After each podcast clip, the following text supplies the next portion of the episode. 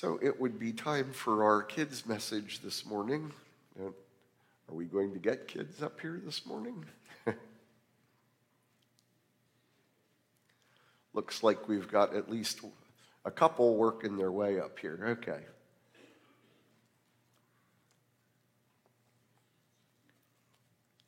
Oh, you brought biscuit. Huh?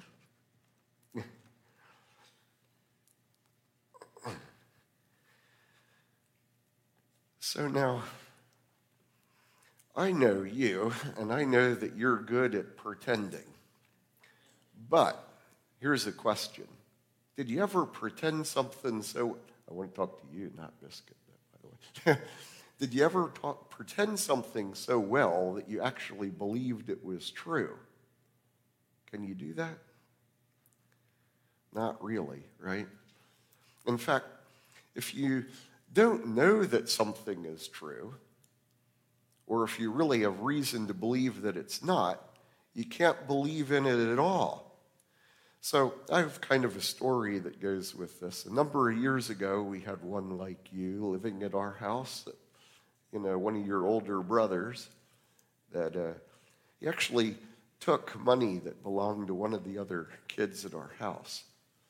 And the money was gone, and you know, when the money was discovered to have been missing, we organized kind of the search party. Well, long story short, it became pretty clear that there were a number of people earnestly looking for the money, and then there was this one that was just sort of half-heartedly pretending to look for the money, right?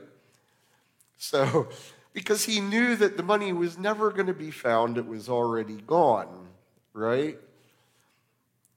And so this is how it is kind of with God. If we don't know that he's there, we miss so many things that we could otherwise see. So there are amazing things that happen around us. And a lot of times we miss them because we just don't believe amazing things even happen. How about that? The Bible calls this condition of not knowing God being lost and not seeing the things that he is doing in the world. And, you know, so I brought this in. If you're lost, what do you need? You need a map, right? And this is a book of maps. It's called an atlas. They don't make these anymore because of GPS now. But I had to dig high and low, by the way, to find this. I used to have so many of these laying around, right? See, if you look at the map for a second here, like you not only find your destinations on the map, right? There are lots of other road or landmarks along the way. And this is how it is with life, too. You know, sometimes it's good to know where the landmarks are, or at least what the workaround is. Like, what's a landmark in life? I mean, a lot of times landmarks in life are like the mountains of life that are problems to overcome. You know, things like loneliness, bad relations with other people, disappointment, you didn't get what you wanted and you're not sure it's ever going to come. Or you even prayed and you feel like your prayer wasn't answered. Wouldn't it be nice if there was a map that showed you how to get around those circumstances? Sure would, right? Well, guess what? You're in luck. There is. It's called the Bible, right? Now, you might have heard I've been giving a message to the big people lately about changing our hearts, right? And the Bible basically says that without seeing the map, without understanding what the Bible says, we really can't do that. We got to change our hearts, though, and put the Bible in our heart. That is God's rule and law in our heart so that we can experience all that God has for us. That's what I want to talk with the big people about today. How's that sound? Good? All right. Really is hard to find an atlas any longer. You know, used to be able to go to any convenience store and pick up a road map, and not any longer. So Lord, may the words of my mouth and the meditations of my heart be accepting in your sight, O Lord, my strength and my Redeemer. You know, we don't merely choose to believe or not. In fact, we cannot. We can't choose today to believe something that we didn't believe when we walked in this door. More or less, that's true. See, we can't turn our beliefs on a dime. And belief doesn't come quickly. It takes experience. And by the way, we make this mistake in ministry when we minister to someone, and, well, now I told them once or twice, why don't they believe now? Right? Our job is to sow seeds, and those seeds take time. And ministries sometimes give up. Ministers sometimes give up because they don't see the growth happening in their allotted time frame. However, we can choose to take in the Word of God and allow it to steadily pull us in a godly direction. And this is what changes the world. Change begins in the heart, one heart at a time. And it's more radical change than the biggest, grandest plans and the most money and most power of earth thrown at something doesn't change it the way the change of heart changes. God is central to this change. If there is no God, everything becomes about me. And this was the Bible's criticism of the pagan religions around Israel. Without God, everything focuses on the person. Even the gods that they worshipped to get what they wanted. I sacrifice to Baal so that Baal will give me a blessing.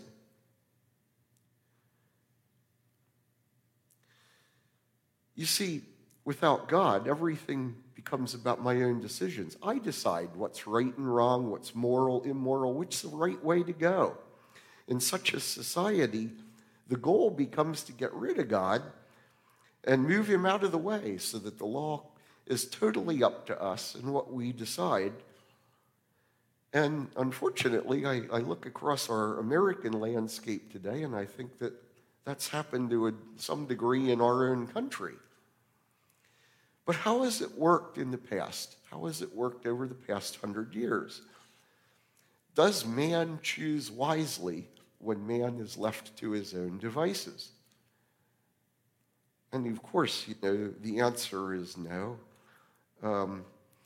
But answering the question about God incorrectly, in fact, is at the core of all human dysfunction and corruption. So we as people then look at the range of dysfunction and, you know, then tend to create an order out of that from greater to lesser dysfunction or the other way around. We sort of begin to see our world as, well, so I'm a tightwad, but that's not as bad as being greedy, which isn't as bad as, you know, being an addict of some sort, which isn't as bad as shoplifting, which isn't as bad as fraud, which isn't as bad as mugging people, you know, and so on down the line till we get to the serial killer, right? Or I call it, you know, the Mother Teresa to the Adolf Hitler continuum, you know, and sort of tend to feature myself closer to Mother Teresa, so I'm basically good.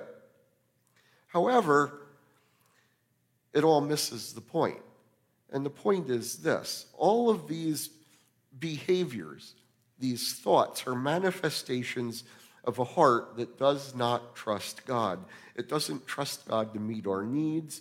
It doesn't trust God to grow us through pain.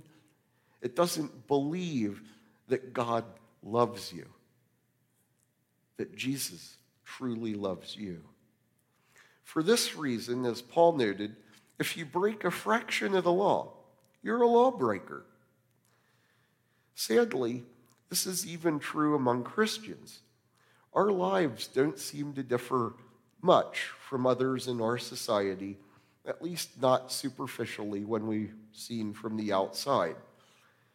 You know, in fact, even divorce rates and things like that are fairly similar among Christians as they are in greater society. And that's sad. And it leads us to believe either that we're just fine, or that, especially in the cases of high-profile Christian failure, that there is no such thing as transformation. Look, if a priest cannot allow the Holy Spirit to get him ahead of his proclivities, then how can anyone else? Granted, we never arrive at that destination, and we never get to rest on our laurels. And even in so saying, they're not our laurels. Humanity offers no past attainments worthy of God's special accommodation.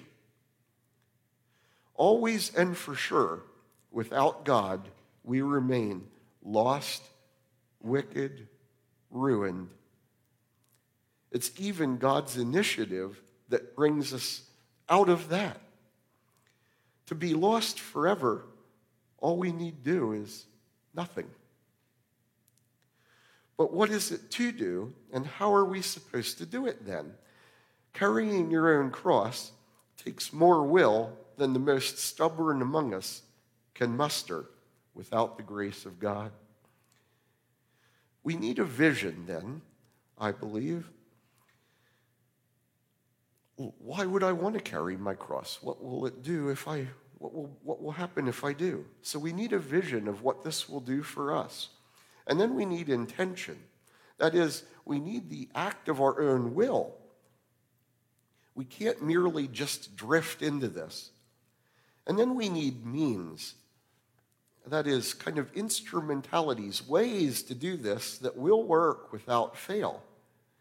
Now, let me give an example of what I'm talking about. If I decide I want to learn Spanish, I need a vision of what learning Spanish is going to do for me, what will help me communicate with my students and some of my neighbors. I might be able to communicate at a deeper level that English just loses.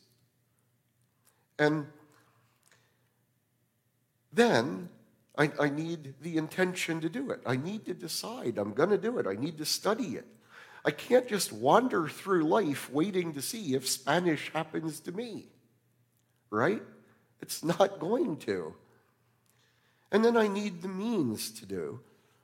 The tried and true method, the books, the study guide, the immersion class, whatever.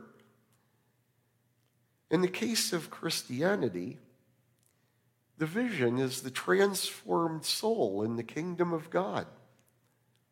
It's trust by intention. It's engaging the will to obey God. And the means is ever-increasing grace that comes with experience. This transition needs to begin in the mind. Our mind is the gatekeeper to the heart. So information is primary. Transformation requires knowledge of God. Failure to know God and what his law requires destroys the soul and ruins society. It leads people to eternal ruin. Hosea 4:6, my people are destroyed for lack of knowledge. And on to 4:14, a people without understanding comes to ruin. Straight thinking by the power of the Holy Spirit, that is, allowing the Word of God in the first place and exercising our will over thoughts, beginning to bend them toward a pattern of thinking about the truths of Scripture, meditating on God's law day and night, finding God's law, God's way is beautiful. At first, it takes will. But as we exercise our will, grace provides the means to keep going. And I begin to think differently. Is there a crisis? My thoughts begin to become, I will meet it with the knowledge that God will provide. Am I disappointed? My thoughts become, I can rest in the knowledge that God will work things out. Am I undertaking some task? My thoughts become thoughts of rest because I know that God provides what's needed. Am I even condemned? My thoughts change because I know that God loves me and He's supporting me. By taking control of our thought life, we I was an itchy nose here in the middle of. By taking control of our thought life, we transform the other half of our mind. That is our feelings. Now, the Bible has a kind of different view of this than we have in modern 21st century America. Feelings in the Bible are, well, they're primarily emotions on the women's side and desires on the men's side. These are the same things, just sort of flip-flop side of the coin. And that's not to say that men don't have emotions or women don't have desires, but it's kind of put in a male-female tense in this way. Nonetheless, I'm going to call them desires, but what I'm talking about are feelings, emotions, and those desires. Being mastered by our desires is like riding the conveyor belt directly to the buzzsaw of sin. Once we begin to transition or transform our mind, we begin to desire not to have the desires that we have. Instead, we desire to be free, free from intense vanity, the desire for wealth, or anger, or fear, or other indulgences, free from the wounds that led us to the feelings that we have. Feelings aren't merely to be denied or repressed. That's not what the Bible says at all. And we know that doesn't work. But they're to be traded, rather, for love, joy, peace. To be traded for a transformed view of who I am, a new identity in Christ. Now that the gateway to the heart is open through the mind, the heart itself can be transformed. And the heart, again, is spirit and will. It's also kind of the character of who we are. And that can be transformed. We can lose the innate evil spirit that we have. And we have this without God in our lives. If we haven't heard the word, that's all it takes. The evil spirit, the evil attitude of the heart, the demon in the heart, always asks us, how can I get what I want? And then the evil will focuses on self-serving. It creates manipulation, deception, seduction, and malice to get what it wants. And the evil character, a character is kind of the overall self that we create by the pattern of behaviors which are, actions that kind of arise out of us without thinking or thought because of how we've built ourselves up. But anyway, our character is affected by that.